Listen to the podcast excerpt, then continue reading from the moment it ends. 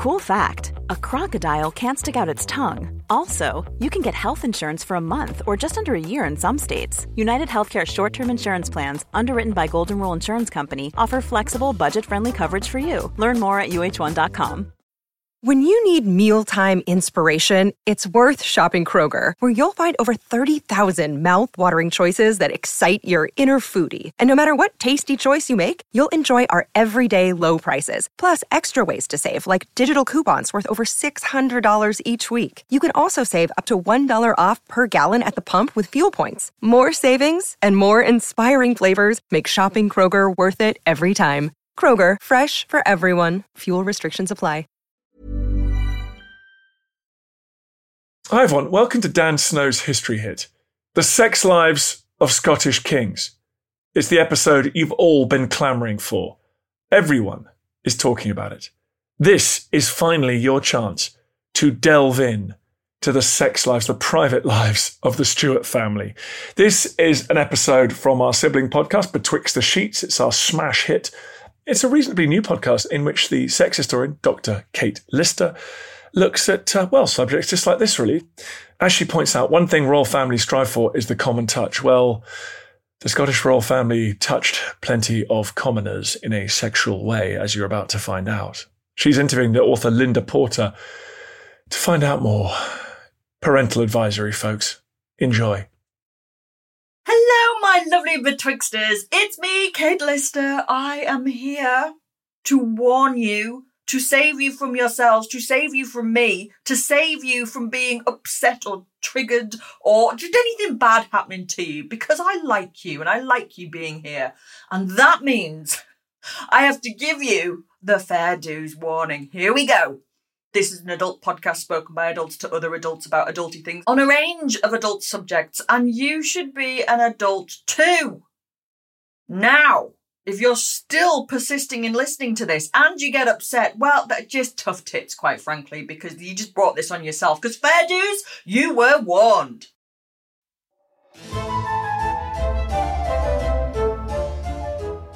Royal engagements were done somewhat differently in the 16th century, especially in Scotland. Oh, no, no, no, no, none of this English stuffiness there. No, no. King James IV and V saw it as their duties to, how do we put it, really get amongst their people. Really get in there and allow them to see, and in some cases, feel their subjects. I mean, these were kings that really went the extra mile to get the common touch. Some encounters were more, oh, how do you put it, transactional than others. For instance, if you were to browse through the treasurer's accounts of James IV, you would see that a payment was made to one Jane Bearass for some kind of liaison that they had. What could that have been? What could the king possibly be paying Jane Bearass for? Hmm, the mind boggles. And who was Jane Beararse? Were there others like her? And what became of the people these kings were having affairs with?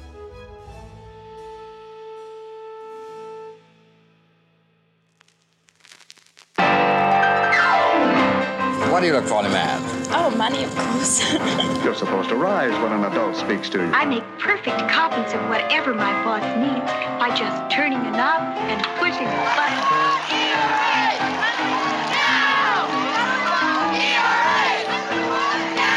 Yes, social courtesy does make a difference.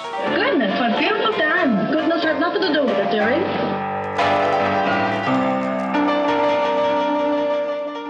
Hello and welcome back to Betwixt the Sheets, the history of sex scandal in society, with me, Kate Lister. If I was to say to you, royal affairs, what would you think of? My esteemed and powerful legal team have advised me not to suggest any answer to that particular question, so I'll just leave it for you to ponder on. However, when we go back, we're on much safer legal territory, and we are going to go back hundreds of years to the Scottish throne of King James IV and V to find out about their affairs, and there were many of them, and their army of illegitimate children that they had. What were the consequences of all these affairs? Were there any if you were the king? Probably not. And why was there so much sexual liberation in Scotland compared to the rest of the United Kingdom? Today, I am joined by historian Linda Porter, who's going to help us get some answers. But before we get into the episode, can I ask you a favour? I know I've asked you every episode for the last few weeks, but I'll ask you again. We would love it if you would take a couple of seconds and vote for us at the Listener's Choice Award at the British Podcast Awards. If you follow the link in the show notes, you could just give it a little click and it'll be over in a few seconds, and it would mean the world to us. And if you've already voted, just get out there and press gang your friends into voting as well. Honestly, get violent. We don't mind. Don't really do that, but it would be lovely if you would vote for us. We were shortlisted last year and we so nearly got there. I think we can do it this year if you help. I am ready to do this, Betwixters, if you are.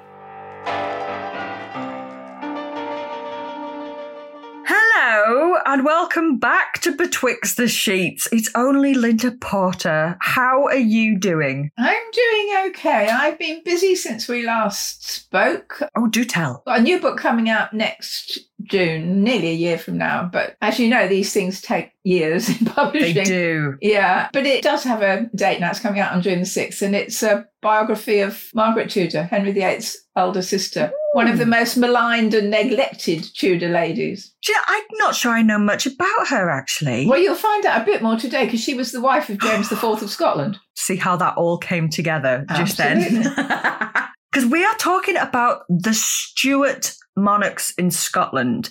And this is really interesting because the Tudors have a reputation, well, Henry VIII, I suppose, has a reputation for large appetites and sexual proclivities and just generally being a big animal of a human being.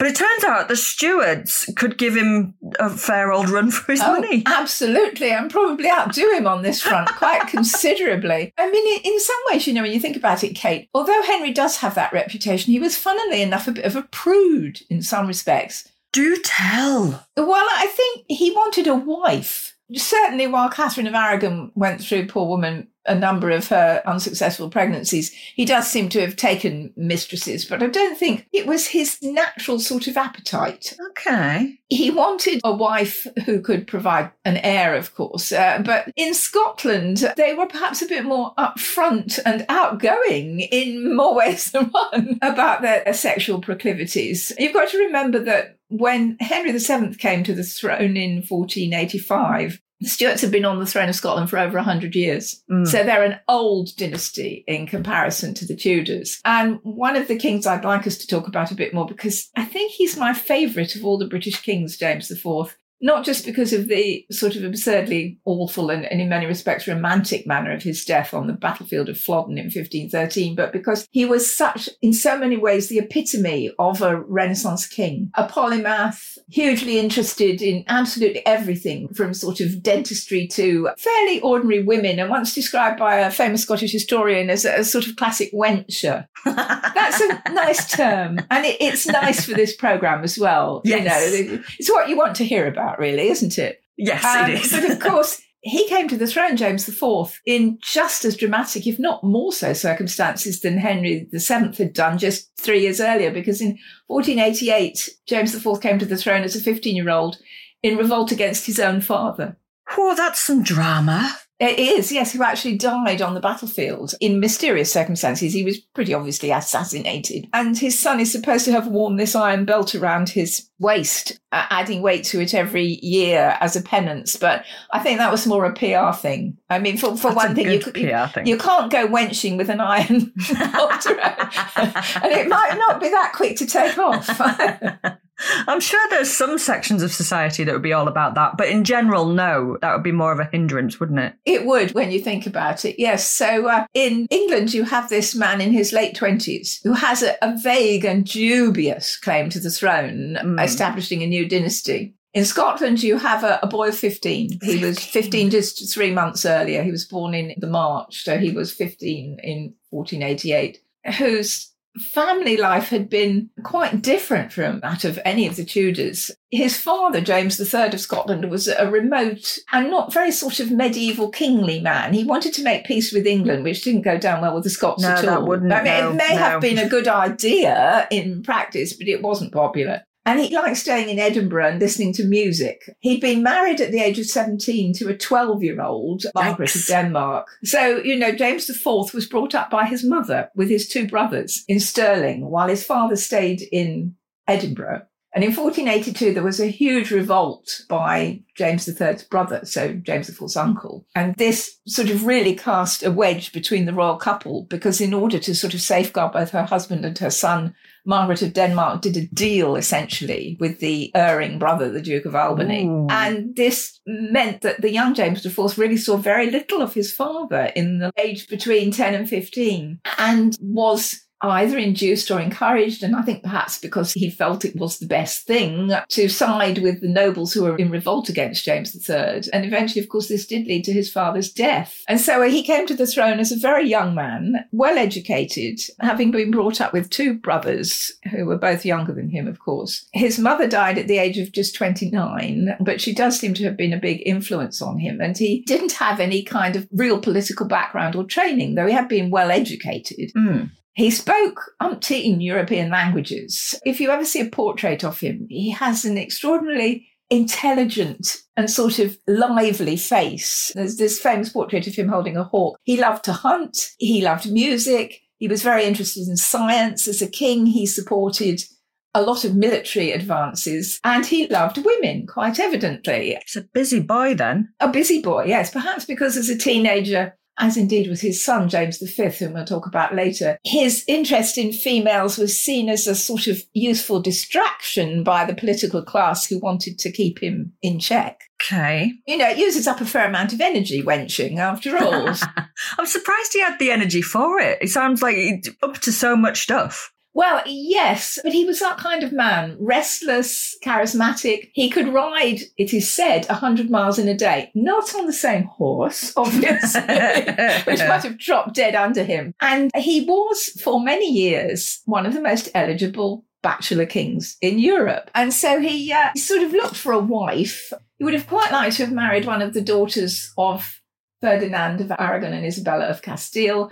But after a while, they said to him, terribly sorry, but we haven't got any daughters left. You know, by this point, they're all married off to someone else. And it was always pretty much on the cards that he would marry the elder daughter of Henry VII, although she was a great deal younger than him. But until the marriage took place, and it didn't take place until 1503, he'd had a series of mistresses, some of whom were of noble background and who were clearly attractive young ladies of the court who'd been kind of dangled in front of him by fathers and uncles who saw this as a good route to retain Mhm. power and influence. The first mistress that we know of was called Marion Boyd, and he had two children by her, a son and a daughter. Oh, wow. Well, that's quite serious.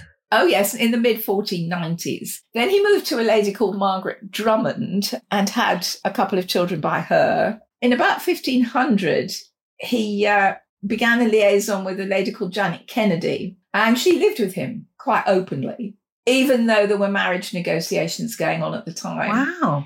And they had a son and daughter who survived, and two other daughters whose names we don't know, but we do know that one of them died. So that by the time he married Margaret Tudor, who came north to marry him at the age of 13, and he was 30 by that time. So it's a mm. big age gap. Margaret Tudor's was one of the most splendid of all progresses in Tudor England. It's, it's overlooked because it took place right at the beginning of the century, but she was her father's public emissary and to show in person the strength of the new Tudor dynasty. So that everywhere the poor girl went, she had to change her clothes and makeup before she went anywhere on public display, which is a hell of a thing to do at the age of 13. At 13. Could you even imagine that?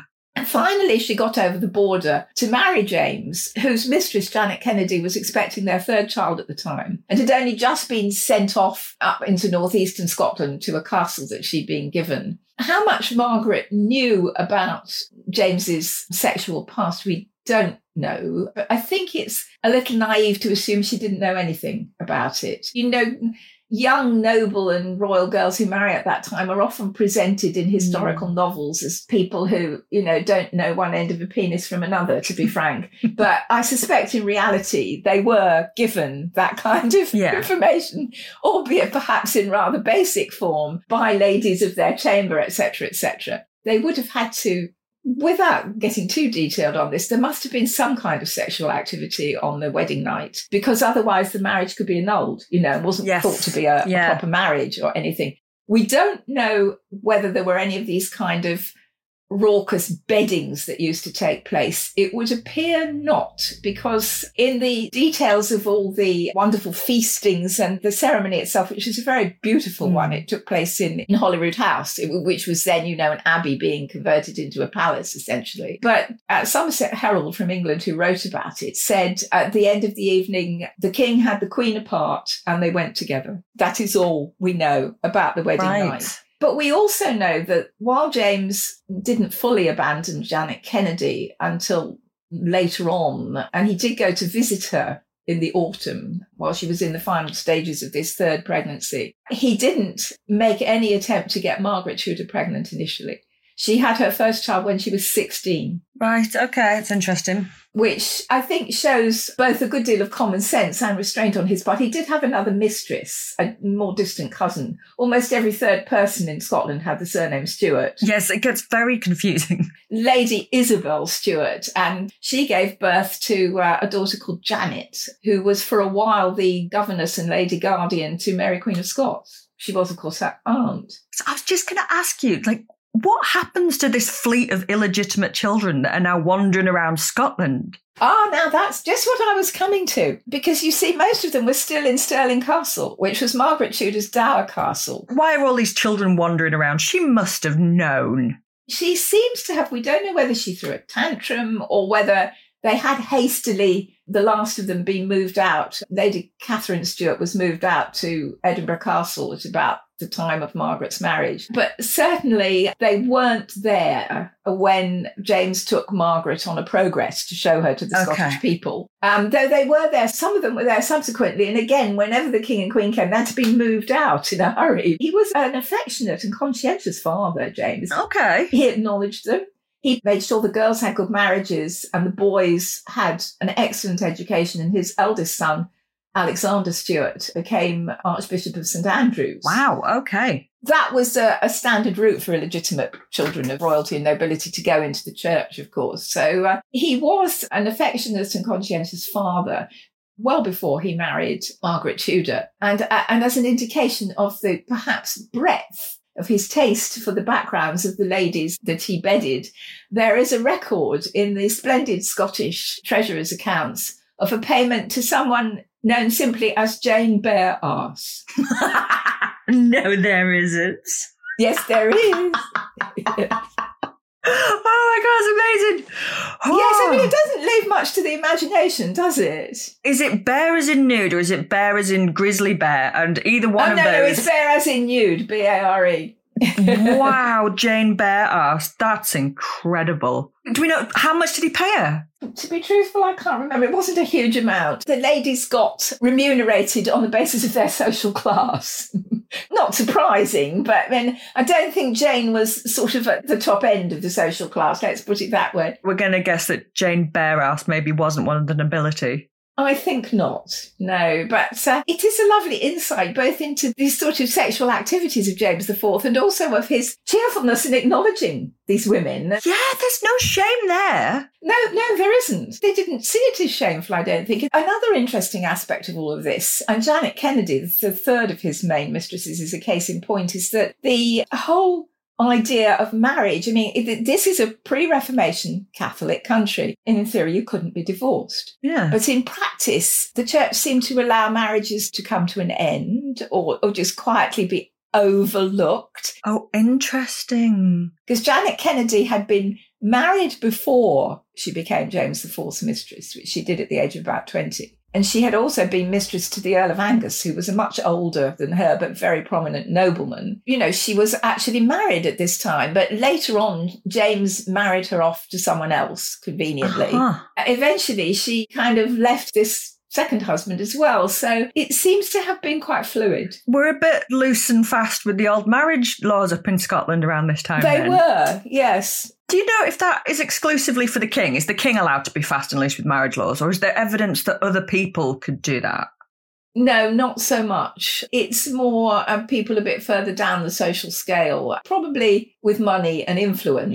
Yeah. Whether there were payments off to the church about all of this, I, I don't think we know. But I mean, certainly further down the scale, I imagine what happened there was often what happened throughout the centuries in England that you had this so-called sale of wives, Mm. and you you know you took your wife to market. It, often all of that stuff was prearranged. You know, you knew who was going to bid for her. So it's a bit like what happens in the Mayor of Casterbridge. You know, and that was 18th centuries. Crazy that really happened. It is, but if you couldn't afford all the legal Right. stuff and the church wouldn't let you, people did find a way to deal with this kind of problem. So anyhow, by 1503, James is married to Margaret Tudor, yes, who, who probably wasn't best pleased to discover that her dower castle of Stirling was a royal nursery. this was dealt with, at any rate, in, in what seems to have been a, a reasonable and kind fashion. You might wonder against this background, but the marriage was actually quite successful. Oh, really? I mean, I, I wouldn't say they were madly in love with each other, but it was a marriage that became one of affection and respect. Okay. And James realized that in this 13 year old girl, he had the opportunity to mold a queen who could become a regent Right. if necessary, which of course it did 10 years later. And he certainly was an indulgent husband. He showered her with furs and fine dresses and jewelry. Uh, on the morning of their wedding, she got given Dumbarton Castle, which was another of these wedding gifts. Given a castle. You got quite a few castles. And thereafter, you were supposed to get the rents and all of that that went with them. But that went badly wrong for Margaret many years later. But that's another story. And she must have known what her husband was like. He doesn't seem to have been quite so blatant about mistresses after he married her. Well, a bit of discretion. It's only polite, isn't it? It is really, yes, but he treated her very well. There was always a rivalry between him and Henry VIII. Henry VIII, one can't substantiate this, but there is some reference to the fact that he'd always resented his elder sister because she was married by proxy in 1502 and thereafter had to be viewed as a queen before she actually went up to Scotland and therefore took precedence over him. And he seems to have remembered this for all of his life. And uh, he viewed her lively husband as a rival, of course. And Mm. James was trying to establish himself as a major European monarch, which he succeeded in doing. One of the other aspects of this period, which I think is often it's overlooked in the whole of British history, but certainly at this time, Scotland was a forward-looking country, a European country, particularly with links to Scandinavia. Of course. These sort of links are overlooked, I think, in our history. But James IV was himself half Danish, of course, as was Charles I later on. We tend to overlook these things. And yet they do have some bearing, I think, on the sort of people that we're talking about. But anyhow, Margaret had her first child at the age of 16 and it was a boy. So there was huge um, celebrations. Well played, Margaret. Yes. Um, she had a terribly difficult delivery, and in fact, most of her deliveries were difficult. Her life was thought to be in danger for quite a while, and her husband went on pilgrimage to one of the main pilgrimage sites in Scotland, which was something he liked doing anyhow, to pray for her recovery, and she did recover. But the child only lived for about a year. it's terribly Oh, sad. dear. If you read the treasurer's accounts, you can read the, the satin coats and sort of beribboned pillows and all that that they ordered for him. And that's really all oh. that we, we have left of him. And thereafter, Margaret gave birth about every sort of 18 months or so, and none of the children survived. There were four, in fact, Oh my god. two other boys and a girl, until in the year 1512, she gave birth to another son who would become James V, and he survived and would survive to become king, in fact. And I think what's often overlooked in all of the hoo ha about Catherine of Aragon being unable and Henry being unable to produce an heir is that north of the border they had just the same difficulty. Same thing. I was just thinking that. Exactly, yes. But of course, Margaret was 17 years younger than her husband, whereas Catherine of Aragon was nearly six years older than hers. And James sounds much nicer than Henry VIII. I think he was, actually. Yes, as a hubby, he was a lot nicer. But of course, things went disastrously wrong when Louis XII of France, who was, you know, the Scottish and the French had this old alliance. It's a very, very Mm. old friendship, which goes way back into the Middle Ages. And Henry VIII and his father in law, Ferdinand of Aragon, were then at war with France. And Louis XII called in essentially this, this favour from James and said, you know, you need to essentially attack your brother in law. So while Henry was in France, James, with a huge army, numbers vary, but at least at one stage it was about 30,000 people. It may have been less than that at the time that he actually met the English in battle, moved south and crossed the border at Mm. Coldstream, across the river there, and uh, set up camp in Northumberland much to the panic of Catherine of Aragon, who'd been left as regent down in the south of England. And she sent the uh, Earl of Surrey, who, interestingly enough, had escorted Margaret Tudor to her wedding Ooh. and had been full of bonhomie with James IV to the point that poor Margaret felt very excluded as a 13 year old and wrote a letter to her father saying, I wish I were with your grace now and many times more Oh. Which is very sad. But she did settle in well after that. But anyhow, this same man, by this time about 70 years old, who escorted her up to Scotland and sort of drank wine and, generally, you know, feasted with James IV, was the commander of the much smaller force. Which met James IV. It's just literally about six miles over the border from Coldstream in the far northeast of Northumberland. It isn't actually at Flodden. It's given that name because that's where James was first camped, but it's at Branxton Hill, and you can still see the battlefield. It is extraordinarily evocative if you know what happened Yeah. there, because it was a terrible slaughter, worse at times than the battles at the Somme. And the Scots, who had a wonderful commanding position on a hill, had had to move quickly to get there. And James had all of the gear. You know, he had Mm. the latest cannons, the latest military advisors, blah, blah, blah. What he did not have was maneuverability. And he was tempted down the hill into this bog at the bottom Oh, that's a mistake. where the flower of the Scottish nobility died with him. The Flowers of the Forest is not a contemporary Mm. Scottish song, though it is about Flodden. It was written much later, though it, the tune may be considerably earlier. And Margaret, there are sort of dramatic chronicle stories about how she begged him, James, not to go and everything. Uh, she was a very supportive wife. And I suppose she knew the risks because in those days, I mean, Henry VIII cantered around on a horse over in northern France and Mm. never saw any actual fighting at all. But James died fighting Yeah. with his men, and his body was identified the next day by Englishmen who knew him.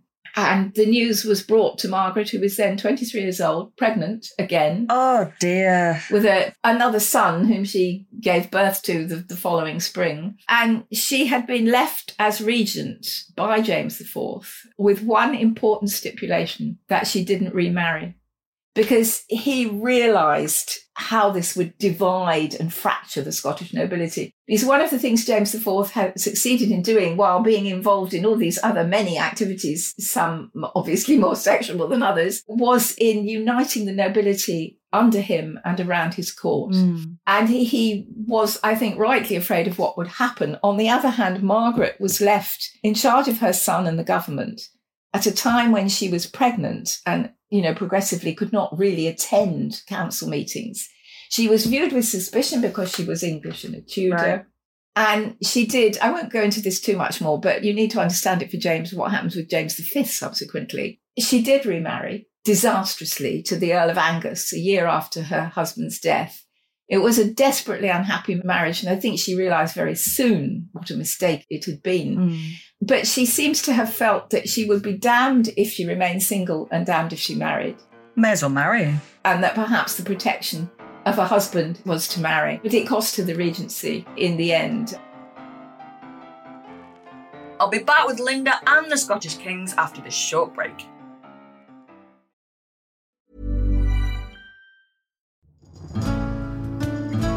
I'm Professor Suzannah Lipscomb, and on Not Just the Tudors from History Hit, I'm looking for answers to the big questions about every aspect of life in the early modern period. Like, how did the memory of Anne Boleyn continue to influence the court of her daughter, Elizabeth I? How were fairies brought to life on the Elizabethan stage? And how did the arrival of male only doctors threaten the lives of women? In other words, not just the Tudors, but most definitely also the Tudors. Twice a week, every week. Subscribe now and follow me on Not Just the Tudors from History Hit, wherever you get your podcasts.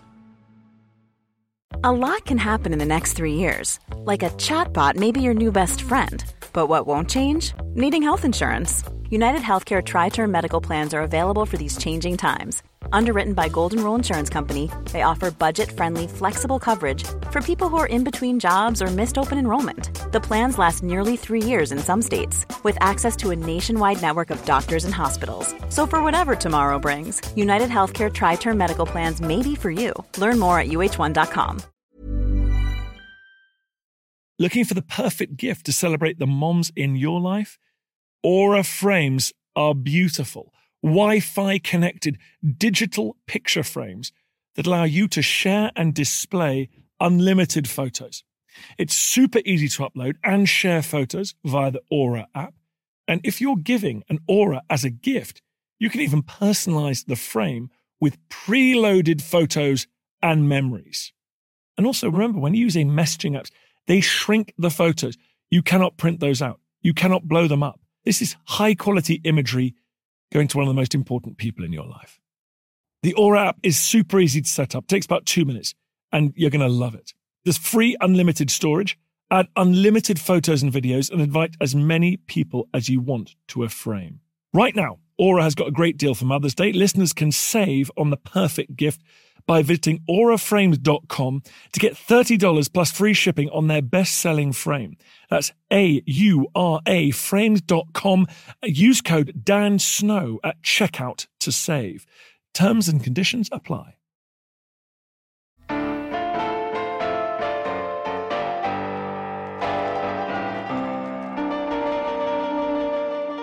I want to go back and pick you up on Jane Bare Arse because I've been wondering as we're going through where would a king meet a woman like that? I can understand James meeting the nobility and socializing, but that sounds like what they would have called at the time a common woman. Yes. so where would he have even met her? Because the Stuart kings went out and about. They were highly visible to their subjects. And unlike oh. Henry VIII, who would have fled if you gotten about half a mile of him, you, you, know, you were allowed to touch and greet them and all that sort of thing. So That's interesting. in rambling around, because of the Scottish justice system, which was a series of assizes, really, they were called ayres in Scotland, A-Y-R-E-S, but they were like mobile assizes. The king often presided over these because it was an absolutely important tenet of Stuart monarchy that you were visible to your subjects and you were seen to rule and dispense justice. This didn't mean that you couldn't keep, you know, as magnificent a court as you Mm. could afford in Edinburgh and Stirling or wherever. Of course, it's a small population, Yes. anyhow, tiny in comparison, even with England then. Um, parts of the country were difficult to travel in anyhow. The Highlands, where Gaelic was still spoken and James IV was the last Scottish king to be fluent in Gaelic, but the Highlands were nearly always in revolt Mm. you know, if you want to put a, a lid on this kind of powder keg, you do need to be visible uh, and to be seen to be understood and a, a loving monarch to your people and all that. Because I, I've had various people living in Scotland when I was up there some years ago speaking about the book that, you know, is the basis for what I'm talking about now, Crown of Thistles. Various people said to me, well, why are you King of Scots and not King of Scotland? And it's Mm. because the Scots are your people. Scotland is a place but you are king of the Scottish people. And that's why. And that, I think, is how James met these women, you know, while traveling around. I mean, he may have met some of them while out on pilgrimage as well. He liked to observe the niceties and was, you know, within the standards of his time. Both he and his wife Margaret were not slavishly pious, but they did observe all the proprieties and everything, uh, at least on the religious front. So I think that's how they met. Because no, um, I mean, you can't imagine Henry VIII God, no. sort of having some meeting of a lady non-noble background that he met on Ashdown Forest No. or somewhere like that. You know, it just didn't happen. No, he was terrified terrified about venereal disease anyway, Henry, wasn't he? Yes, well, and in any kind of disease. I mean, in poor Anne Boleyn, when she was possibly dying of sweating sickness, of course she didn't. She was sent back to Hever, and Henry very generously sent her his second best physician. Cheers, Henry. Presumably because he was keeping the very best one for himself. So poor old James, James the Fourth, dies in battle, which is very impressive. Yes. really. He was right there in the thick of it. It was a terrible waste. How old was he when that happened? Uh, 40. So, you know, middle aged, but still, by Tudor standards, but still very active. And he was known for his physical bravery as well and his general prowess in arms. I mean, he knew that it was hopeless when he gathered the royal guard around him. They, of course, had all the latest gear. But the English had this dreadfully effective weapon in closed quarters Right. fighting, the bill, which was a hedging implement. But you can imagine Yeah. the damage you could do with that. And so he died on the field, you know, his throat was gashed and he had an arrow in his face as well. And he probably bled to death. But yes, it, it is extraordinarily sad. It's a bit like if you were go back to Edward II, because he died in such tragic and dramatic circumstances, people didn't want to believe that he was dead.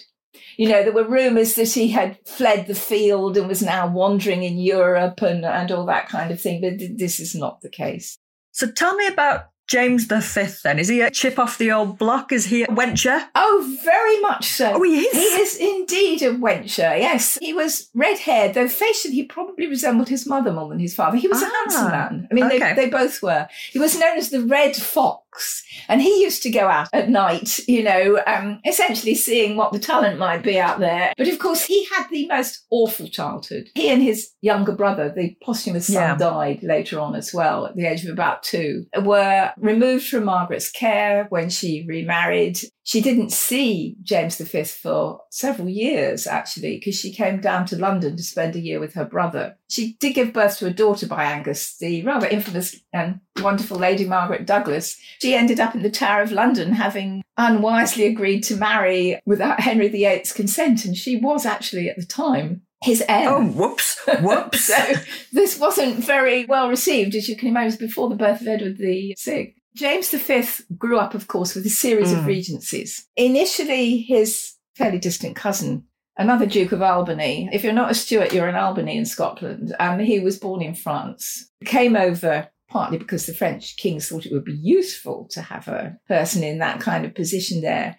John, or Jehan, as he signed himself, Stuart, Duke of Albany, um, did his best for James V and attempted to bring the warring nobles of Scotland together. But he wasn't there for a long enough period of time. He kept Mm. coming and going back to France. And eventually, when he left altogether, there was just a, almost a complete free for all. Angus, who was still Margaret's husband at that time, her second husband, wanted the regency, but he and Margaret had fallen out big time by then, and she would have done almost anything to stop him getting it. And this was really bad for young James V. Um, his education was neglected. Uh, he did see his mother from time to time and appears to have been very fond of her. And her one aim in life after her f- first husband died was to ensure that her son got and maintained the throne, that he was not pushed out by rivals, that he could eventually rule when he came of age. And she stuck to that despite all the criticisms that had been made of her with absolute conviction and succeeded in the end. She did briefly regain the regency in 1525, but then it was decided that they'd have a kind of rotating regency, passing sort of every four months or so between some of the leading nobles. And they rather naively started off with the Earl of Angus, who didn't wish to rotate. Why would you? no, why would you? Well, so he held on to James and the regency. James hated him. He hated his stepfather. He thought, you know, he had no right to the position that he had. He wanted to rule for himself. He was only in his early teens at the time. And again, Angus clearly tried to distract him with women. James V, rather like his father, early developed a taste for women. Now, he had at least nine mistresses that we know of. And, and some of them seem to have been sort of at the same time. You can tell from the dates of the children they gave birth to that, you know, some are in the same year. And again, he looked after his children as well. They're terribly confusing because they're all either called James or Robert. James's favourite mistress, however, over the years, was a lady called Margaret Erskine. Okay. Tell me about Margaret. Well, Margaret, so far as we know, is a rather nasty piece of work. Oh dear. She harboured the idea of actually marrying him. And on some occasionally Scottish kings had married noble women. It wasn't Yeah. unheard of. Though basically they preferred to marry either Scandinavian or French women if they could, because there was more dowry and prestige. James obviously thought about marrying her, James V. By this time he's in his mid twenties, but he wanted a French bride. And he wanted the daughter of King Francois I, Princess Madeleine.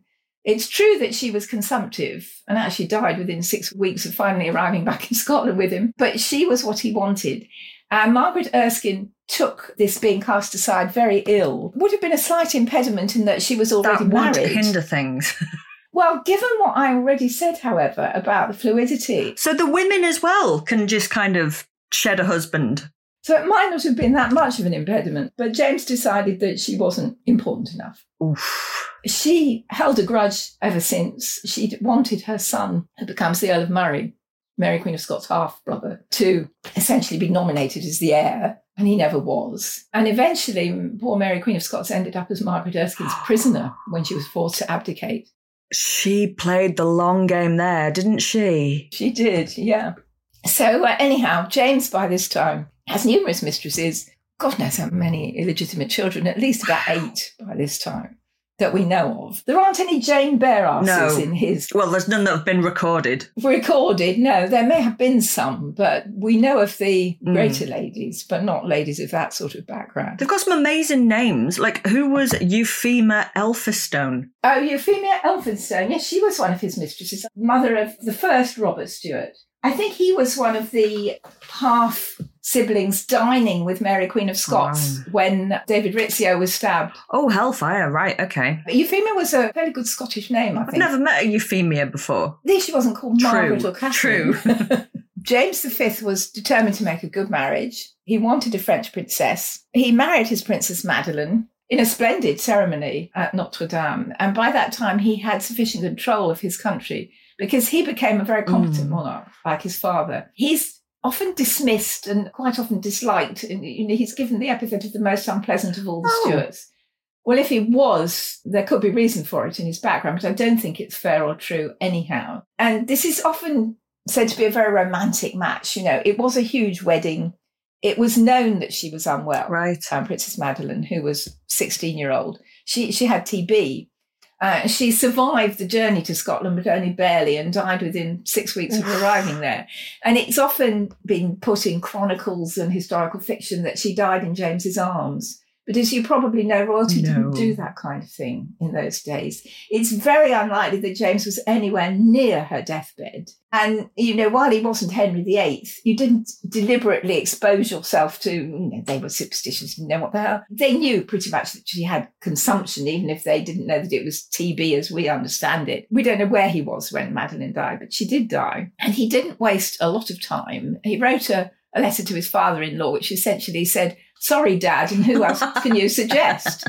I'm paraphrasing it, as you can tell, but you know, that is the gist of what it said. And so it was suggested that he marry the tall, elegant, and very recently widowed herself, Mary of Guise. The daughter of a prominent family from northeastern France. She had had a very happy marriage. You know, it was an arranged marriage to the Duke de Longueville, but she had been happily married, and his premature death upset her considerably. What upset her even more was a letter from Francis I saying, Guess what? You're going to be Queen of Scotland. But there wasn't anything you could do about No. it. You know, and it, eventually, leaving her son with her mother to bring him up, she set off for Scotland and was received. She was a gracious woman with a great deal of presence. She made all the right noises Mm. about how lovely Scotland was, though she probably didn't see it that way. She and James had several children. They had two boys who died within days of each other before they had Mary Queen of Scots. And theirs appears to have been a, a rather passionless marriage. It was a political marriage. James V continued to have mistresses through this time.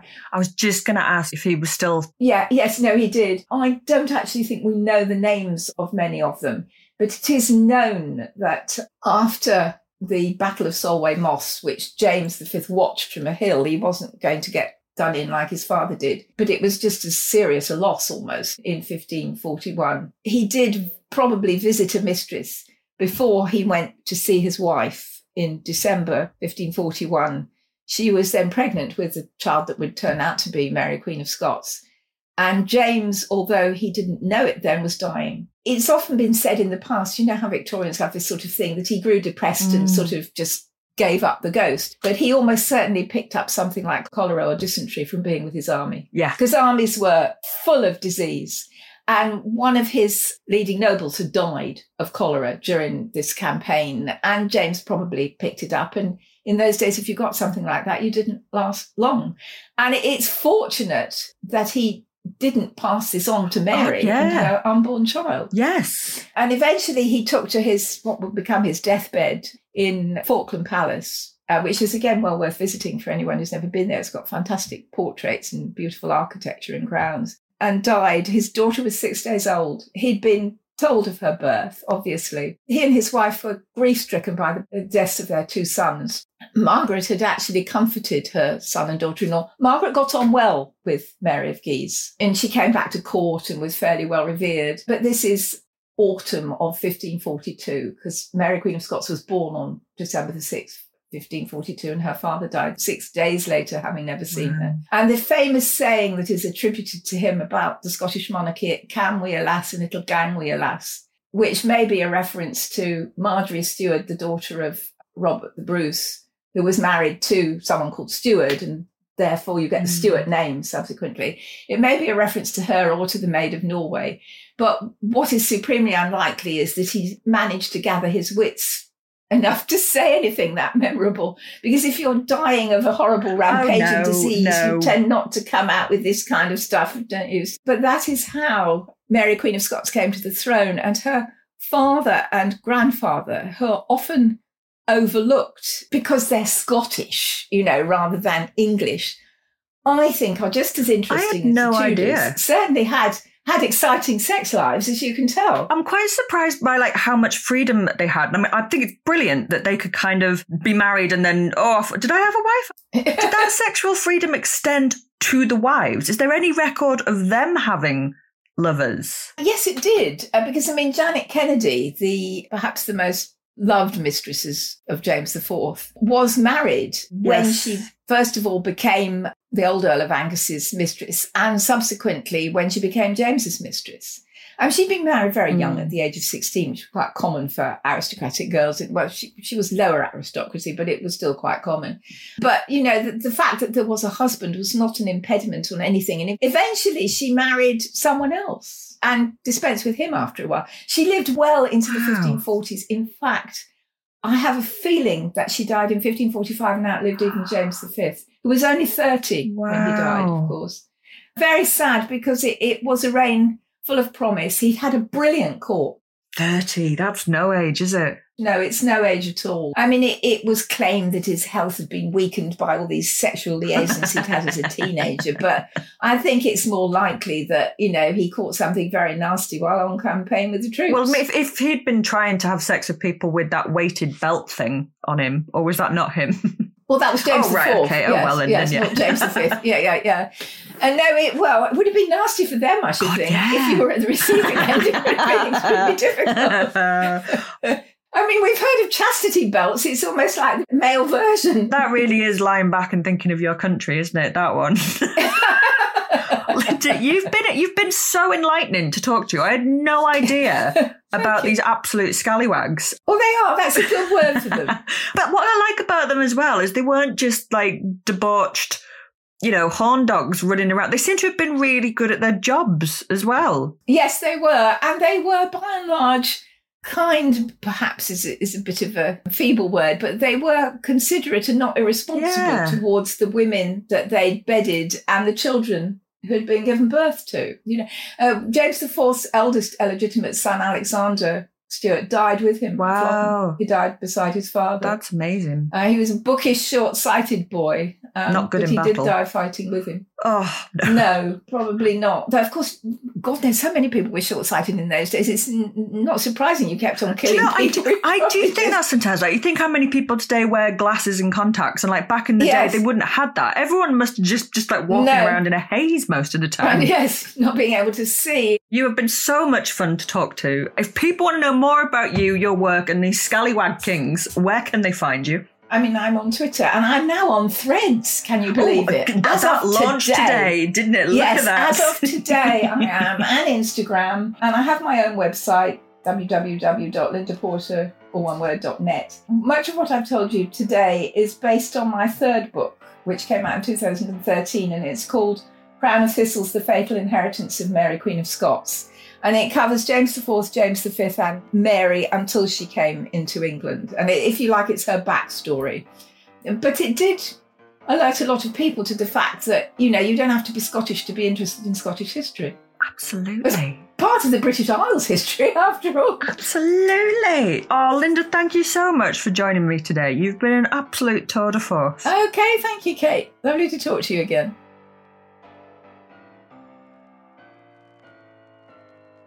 Thank you for listening, and thank you so much to Linda for joining me. And if you like what you heard, please don't forget to like, review, and subscribe wherever it is that you get your podcasts.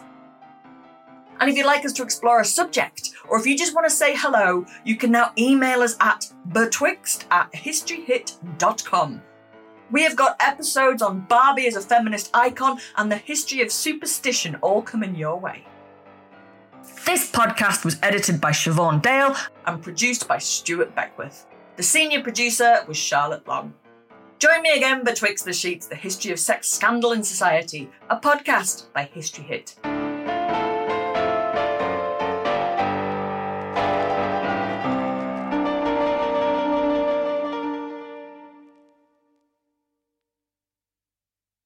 Thank you for listening to this episode of Dan Snow's History Hit. Please follow this show wherever you get your podcasts. It really helps us, and you'll be doing us a big favour. Don't forget, you can also listen to all of these podcasts ad free and watch hundreds of TV documentaries when you subscribe at historyhit.com slash subscribe.